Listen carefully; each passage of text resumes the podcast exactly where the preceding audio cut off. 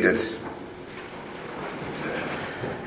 I encourage you to take your copy of God's Word, God's inerrant, infallible Word, and turn with me to the Gospel of Luke this morning, as we will look at Luke chapter 15, verses 11 through 32. So the Gospel of Luke chapter 15, verses 11 through 32.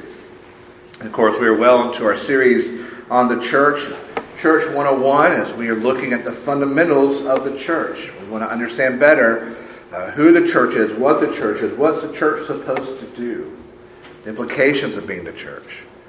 Because this fits right in with our shorter catechism, number one. How do we glorify, what is the chief end of man? Chief end of man is to glorify God and enjoy Him forever. We could say the same for the church. What's the chief end of church? To glorify God and enjoy Him forever. So we're looking through that to get a better handle of what it means to be the church. So we come to our passage this morning in Luke 15 to continue to guide us in this discussion and understanding. Let me pray for us as we come together before God's Word. We pray to you, our good God and Father. You are gracious. And so in your goodness and gracious, we ask that you would forgive all of our faults and offenses, our sins and iniquities. You would send your Holy Spirit to us, to illuminate us, to help illuminate to us the true understanding of your word. Give us your grace that we need so we may handle your word purely and faithfully. May we do so to the glory of your holy name. May we do so for the edification of the church. May we do so for the good of our own salvation. So we ask these things in the name of the one who is grace, and the one in whom the word is all about, Jesus Christ, our Lord and Savior. Amen. And because this is a lengthy passage, we will stay seated for the reading of it, but I invite you to join me as we read now Luke 15, beginning in verse 11. And he said, "There was a man who had two sons, and the younger of them said to his father, 'Father, give me the share of property that is coming to me.' And he divided the property between them. Not many days later, the younger son gathered all he had and took a journey into a far country. And there he squandered his property in reckless living. And when he had spent everything, a severe famine arose in that country, and he began to be in need. So he went, and he hired himself out to one of the citizens of that country, who sent him into his fields to feed pigs. And he was longing to be fed with the pods that the pigs ate, and no one gave him anything. But when he came to himself, he said, 'How many of my father's hired servants have more than enough bread? But I perish here with hunger. I will arise, and I will go to my father, and I will say to him, Father, I have sinned against heaven and before you. I am no longer worthy to be called your son. Treat me as one of your hired servants.' And he arose and came to his father. But while he was still a long way off, his father saw him and felt compassion and ran and embraced him and kissed him. And the son said to him, 'Father, I have sinned against heaven and before you. I am no longer worthy to be called your son.' But the father said to his servants, 'Bring quickly the best robe and put it on him, and put a ring on his hand and shoes on his feet, and bring the fattened calf and kill it. And let us eat, and let us celebrate. For this my son was dead, and he is alive again. He was lost, and he is found.' And so they began to celebrate. Now his older son was in the field, and as he came and drew near to the house, he heard music and dancing, and he called one of the servants and asked what these things meant. And he said to him, 'Your brother has come, and your father has killed the fattened calf, because he has received him back safe and sound.' But he was angry, and he refused to go in. His father came out and entreated him, but he answered his father, 'Look, these many years I've served you, and I never disobeyed your command, yet you never gave me a young goat that I might celebrate with my friends. But when this son of yours came, who has devoured your property with prostitutes, so you killed the fattened calf for him.' And he said to him, 'Son, you are always with me, and all that is mine is yours. It was fitting to celebrate and be glad. For this your brother was dead. He is alive. He was lost and is now found.' The grass withers and the flowers fade. The word of our God stands forever. Amen." As you read through the Gospels, you find that in Jesus' teaching ministry, there's times he would use parables. He would use these parables to help teach the audience about a particular doctrine or truth that he was trying to emphasize. We say it could be a large crowd gathered, or sometimes it was just his 12 apostles, that Jesus would tell this very simple and brief story. It's a story usually allegorical, but he would do so to help illustrate to the crowds, or to his disciples, his apostles, what he was trying to teach. As we read these parables, we see that he would pull from the world around him, from nature around them. He would pull from the lives they were living. It was very much stories that were from their day and from their time. And he did this to help better illustrate a gospel truth he was trying to teach. And so this morning we come to our passage. It comes from one of Jesus' most famous parables, the parable of the prodigal son. I believe we are to gather all people who go to this church or go to all churches and ask them to name some of Jesus' parables. Probably in the top 5, if not 3 or top 2, we would name this one. It's the parable of the prodigal son. If you've been in or around church, you've probably heard Bible studies on it, you've heard sermons on it, you've gone through it in your personal devotions, you've probably been in a Sunday school class or a VBS class about with a coloring sheet. Because it's one of the more well-known of Jesus' parables, and that's for a good reason. Jesus taught this parable so that people would better understand the grace of God and how we respond to this grace. And we love to hear about grace. We love to sing about grace. Grace is wonderful, so this parable is well-known because it is such a gracious parable. And in it, we find that Jesus intends for us as his people to see ourselves in the prodigal son. That all of us in our lives, at some time or another, have been like this prodigal son. We've rebelled against our Heavenly Father. We've rebelled against his grace. And then one day, through the leading of the Spirit, we've come to our senses and we repent of our sins and we come running back to God and to his grace. We read this and we see ourselves in the prodigal son. But Jesus also intends for us to take heed that we avoid being like the elder brother. As we read and we see, he's so hard-hearted against God and his grace. He could not stand the fact that his rebellious younger brother, who did a lot of dumb things, would have grace shown to him. And the sad truth, I believe, for a lot of Christians is the more we grow in faith, we also grow in cynicism. It's easy to be a cynical Christian. And in that cynicism, we get cynical about grace. And we look at others who receive grace, and we're like that. We can be like the elder brother and go, God, why him? Why them? They're jerks. They've been awful. They've been awful to others. They've been awful to me. They've been awful to my family. You'd be better off, let me give you a list of people you'd be better off showing grace to than these jerks. Because it's easy for us to know the grace of God and only want it for us and our friends and not for anybody else. It's a very personal parable with a very personal application. So when we think of this parable, we read this parable, we tend to read it as if the prodigal son is the main character. That this is primarily about him and what we can learn from him. I mean, in your Bible, it's probably titled, The Parable of the Prodigal Son. But I would offer this morning that the prodigal son is not the main character of this parable. It's actually the father. It's the father who's meant to be the main character. Because as we have read, and Lord willing, through the ministry of the Holy Spirit, we will see this story is because of the Father. Now, we're given many details of the prodigal son and his life and his decisions, but why is he in the situation that he finds himself in? Because of his reaction to his Father's gracious goodness. Why does the son decide to return home? Why does the prodigal son decide to come back home? Because he finally remembers, he properly embraces his father's gracious goodness.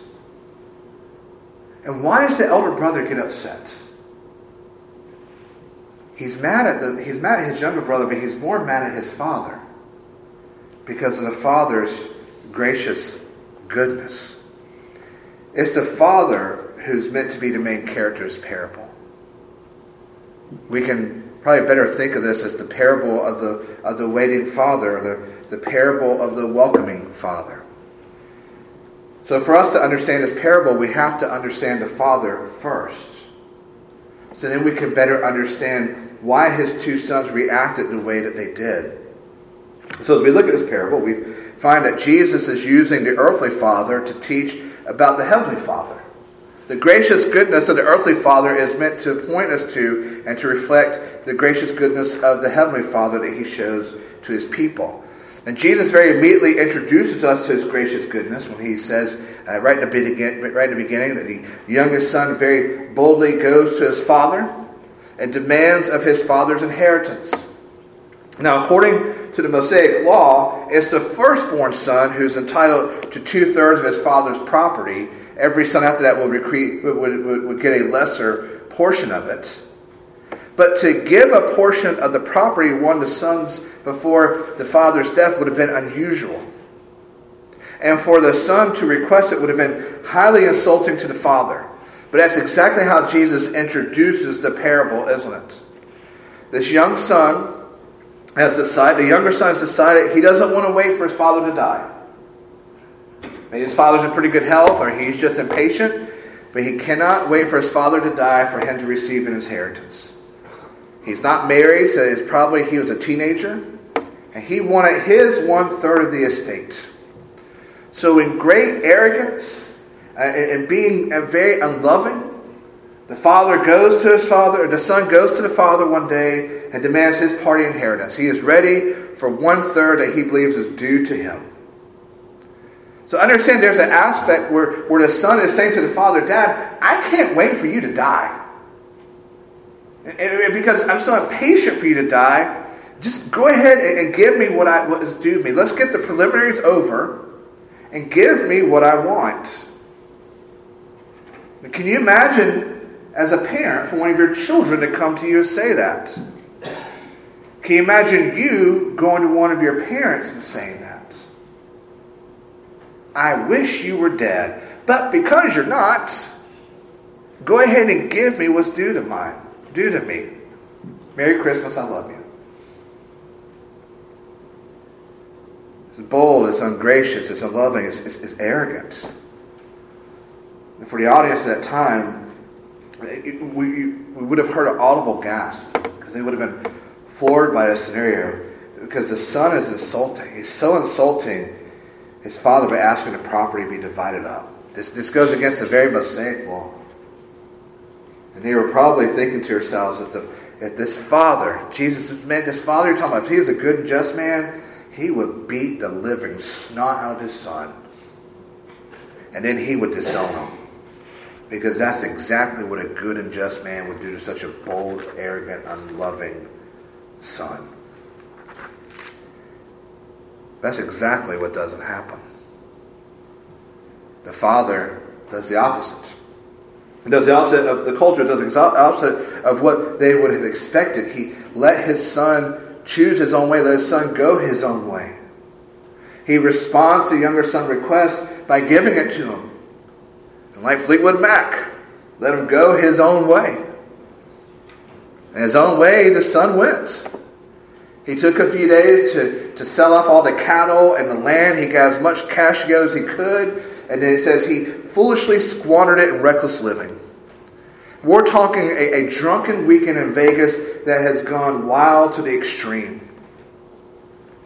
We're talking women, booze, drugs, fast and easy living. If you can name a bad decision involving money, this young man made it, and he made it in spades.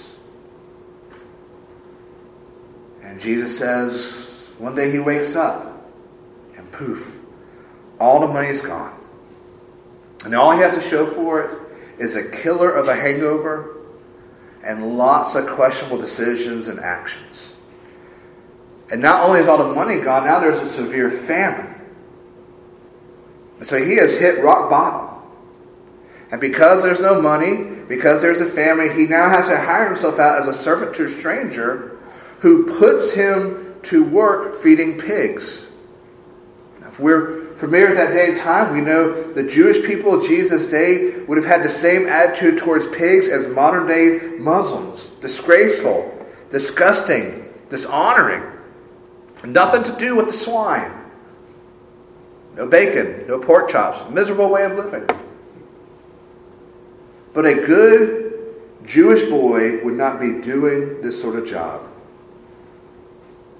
But Jesus adds on to it. Not only is this Jewish boy feeding the pigs, but he's so ill cared for by the master that what he's serving to the pigs, he longs to eat. And understand that. The swine, the pigs, are eating better than this guy is. I don't know what's below rock bottom, but this guy has reached below rock bottom.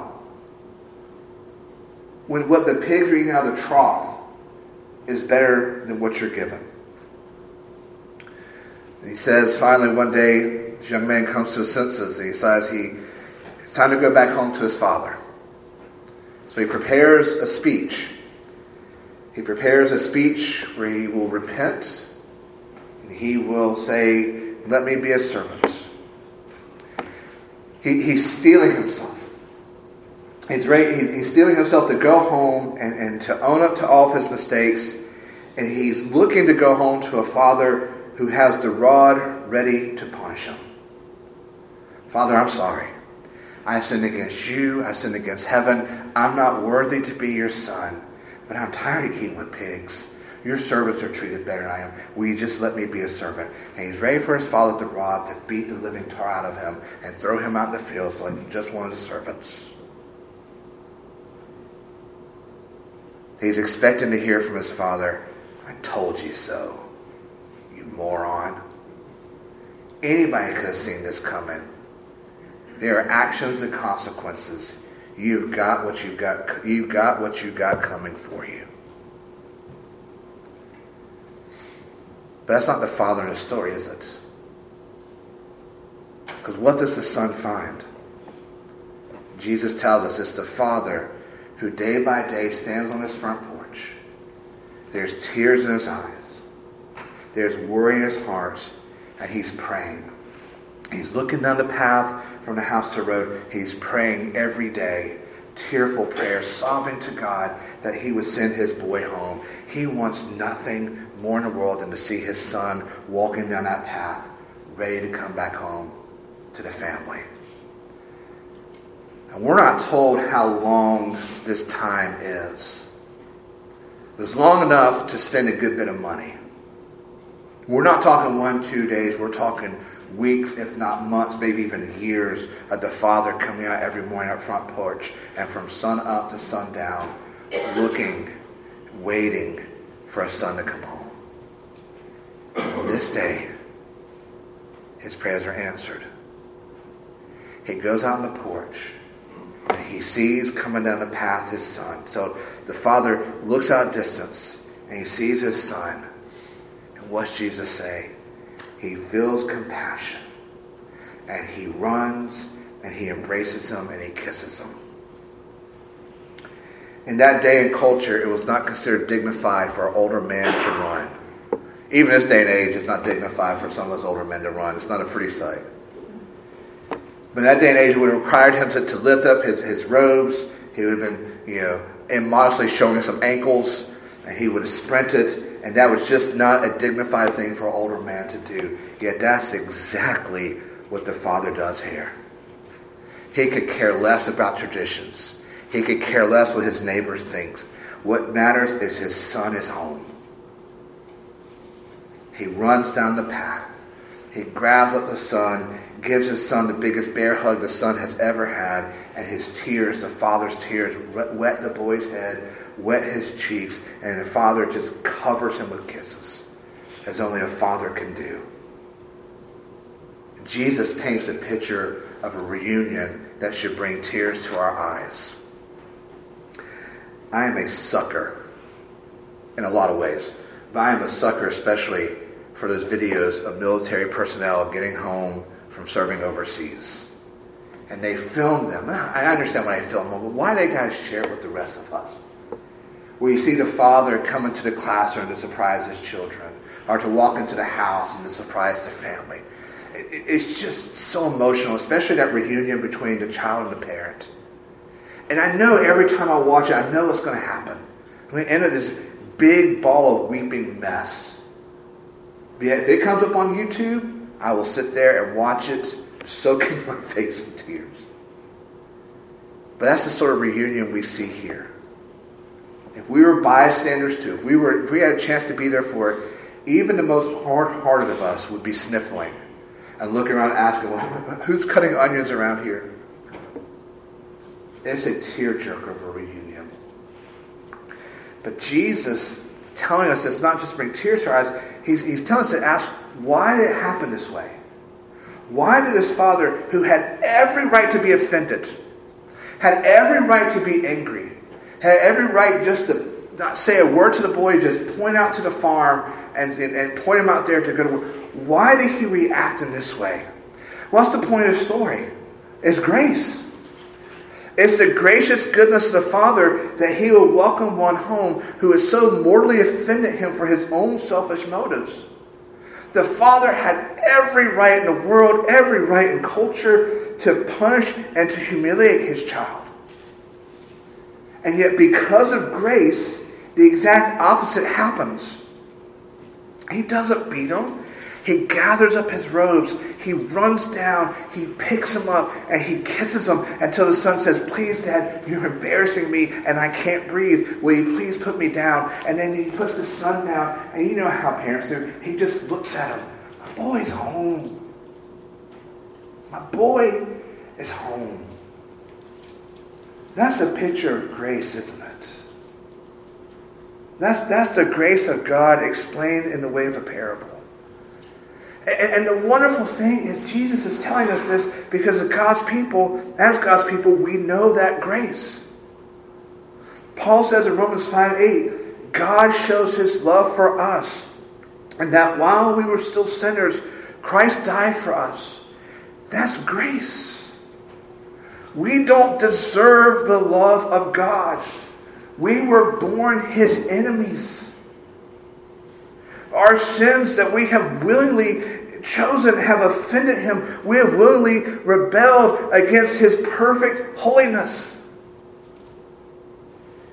And yet, while we were still sinners, while we were still rebelling, offending, hating God,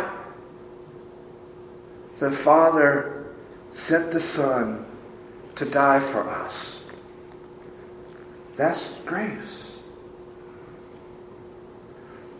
God is like the Father, running from the porch down the path to pick you up, to hug you to where you can't breathe, to shower you with his tears of joy and kissing. And all that we have to do to go down that path is to repent of our sins and come to him and know that his grace is always waiting for us. That the Heavenly Father, even when we were dead set against him, when we hated him for who he is, when we rebelled against his grace, so loved you, so loved me, that he gave his only Son for us. We don't deserve Jesus and all of his benefits, yet that's exactly what the Father gives to us. That is grace. But that picture of grace doesn't end with the reunion. The Son prepares his speech. He goes to the Father, I'm sorry. I've sinned against you. I've sinned against heaven. And if you notice, he doesn't get through his speech. Because the Father goes, shh. Hush. And he tells the servants, go and get the best robe for my son. Now, whose robe do you think that would have been? That would have been the Father's robe. He says, go get the best robe. Go get my robe to put on my son. But there's something interesting here. He never says for the son to go bathe. He never says, why don't you hose off? Here's a bar of soap. Here's 2 bars of soap. Here's a washcloth. There's his son reeking of swine, covered in filth, skinnier than when he had left. He says, doesn't matter. Put my robe on him. And that's grace, isn't it? Because when we come to God, we come to him in the filth of our sins. And he takes the robe of Christ's righteousness and he puts it on us. We don't deserve it. We're filthy sinners. We would have been the crowd mocking and jeering Jesus on the cross. We have mocked and jeered Jesus in our own lives. And yet when we come in repentance, the Father takes the robe of Christ's righteousness and puts it over us. And then he says to the servant, give him a ring. And that was a sign of sonship. Giving this ring to the son is telling his son, you are again in the family. Does the son deserve it? No, but the Father gives it. And again, that's grace. While we were still sinners, while we were still enemies, God gave his only son, Christ, so that we could be his sons and daughters. And then he says, give him sandals. This time, servants wouldn't have worn shoes, but they would have fetched sandals and would have put them on the feet of their master. So here's the Father. Son, here's my best robe. Here's the ring. Here are shoes. This is a sign that he's welcomed back in the household, not as a servant, but as a son. All that's happened is now in the past. The arrogance, the disrespect, the reckless living, that's now all in the past because the son is home and the Father celebrates because of his gracious goodness. And that's the wonder of grace, isn't it? It doesn't matter what you've done in the past. When you come to the Father in repentance, that robe is put on you. That ring is slid upon your fingers. Those shoes are put on, and you are welcomed into the family. That while we were still sinners, God shows his love for us, and he sent Christ to die for us. That all those who have received him, he gave the right to become children of God. Then how far does this right to be a child of God goes? He sends the Spirit of his Son into our hearts, crying out, Abba, Father, so you are no longer a slave, but a child of God. And if a child of God, then an heir through God. So it's not only does God welcome us back, he rolls out the red carpets. Here's the robe of Christ's righteousness. Here's the ring reserved for only his children. Here's the sandals that help us walk in the path of his beloved children. Now let us go party. I love it. It ends like that. We're going to have a barbecue. And it's going to be good. And we're told that just like the feast for the prodigal son here, when God calls us to our heavenly home, the book of Revelation tells us there will be a great feast to welcome us home. And that's grace. Receiving what we don't deserve, but because of the gracious goodness of the Father, we are lavish with it. And this is the grace we receive, simply through receiving and resting upon Jesus alone for salvation, as he's been offered in the Gospels. Every week, part of our confession is we confess what we believe through a shorter catechism. And I love the Westminster Standards. I love the Confession of Faith, the Larger Catechism, and the Shorter Catechism. But I also highly recommend to you the Heidelberg Catechism. There's just a particular warmth to it that is so wonderful. And it gives us a glimpse into grace when it asks this question, how are you righteous before God? Only by true faith in Jesus Christ. And that is, although my conscience accused me that I have grievously sinned against all the commandments of God, I've never kept any of them, and I am still prone always to all evil. Yet God, without any merit of mine, of mere grace, grants and imputes to me the perfect satisfaction, righteousness, and holiness of Christ, as if I had never committed nor had any sin, and had myself accomplished all the obedience which Christ has fulfilled for me, if only I accept such benefit with a believing heart. That's a wonderful picture of grace. But here's what Jesus wants us to understand. The Father doesn't just wait with open arms for us to come home to Him. He has sent His own Son into the far country to die for us, to receive the punishment that we deserve. And then He sends His Spirit to draw us to faith in His Son and to bring Him back into fellowship with us.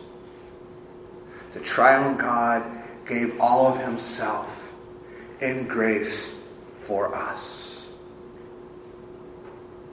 And what Jesus wants us to grapple with in this is, what do we do with this grace? The prodigal son at first rebelled against this gracious goodness. I think we can assume that the father's gracious goodness was known to his sons. Why else would his youngest son be so bold to approach him with such a request? He knew his father's graciousness. Yet he chose to rebel against it.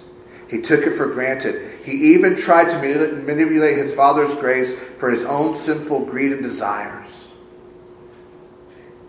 And that can be us, can't it? We come to church. We hear about grace. We sing about grace. We know the word grace. Yet we can rebel against it. We can take it for granted. How many times we've tried to justify our own sins by saying, well, God's gracious, He's going to forgive me. That's manipulation. That's looking into the waiting Father and saying, you moron, I know you will forgive me, so I'm going to go do what I want to do. And what we see at the prodigal son is it leads him to reaching such a low point that none of us want to know it. So we don't want to be like the prodigal son that entered grace. We don't want to know about it, yet we make the willful choice to rebel against it. We take it for granted. We manipulate it for our own sinful greed and desires. We want to be like the prodigal son on the other end when he realizes the goodness of his father's grace. That we repent of our sins. We always run back to God, knowing we don't deserve it, but we run to Him. We throw ourselves into the arms of our gracious Heavenly Father, and we rest in the grace of who He is and what He has done for us and what He will do for us. We want to be like those who very quickly wake up from our sinful stupor and say, this isn't worth it. Before I get below rock bottom, let me go back home to my Father. Before I cause too much damage, let me go running down that path to my Father. We want to always be going to the Father, and this will help us avoid being like the elder brother. Because he's mad. He's mad because he's done all the right things. He's lived the right way. He's stayed at the farm. He's helped out. And yet his father would still show grace and goodness to that rebellious brat of a little brother. This elder brother has lived in the light of the glory of grace, and he has grown a hard heart to it. He cannot stand it when grace has been shown to someone else. He's never openly rebelled against his father's grace. He's just never embraced it. And that leads to a hard heart. His brother comes home, and all the elder brother can do is be mad. How dare you rejoice that this boy is home? How dare we rejoice he's alive and home and ready to repent of his sins? Understand, the older brother is mad about grace. And I said earlier, it's easy for us to grow cynical. And it's easy for us to look at others and go, you do not deserve grace. But we are not the God of grace, are we? And at some point, somebody may have looked at us and said, you do not deserve grace. But thank God, my receiving of grace and your receiving of grace isn't based upon each other. It's based upon the God of grace. And we don't want to be like the elder brother. So what does this have to do with the church? And we'll end with this. Starting next week, we're going to look at the means of grace given to the church. These are God's appointed instruments by which the Holy Spirit enables believers to receive Christ and the benefits of redemption. It's the means of grace of word, sacrament, and prayer. And these are the means that belong to the church. The question is, how do we respond to these means of grace? In amazing grace, we find the Father waiting for us because of the Son and brought on by the Holy Spirit. But the question is, how do we come before the Word? How do we come before sacraments? How do we come before the prayer? Like the prodigal son on this side, rebelling against it, taking it for granted, manipulating for our own needs. Or the prodigal son on this side, always running to it. Give me more in the Word. Give me more in prayer. Give me more in the sacraments. I need more grace. Or are we like the elder brother? I'll take it, but it's not for you. I'll take it, but unless you're just like me, you're one of my friends, I don't want you to have it. So as we prepare to look at the means of grace, let's first see how grace is in our own lives. The Father is waiting. Will you run down the path to Him? Or will you rebel? Or will you be angry? Pray with me.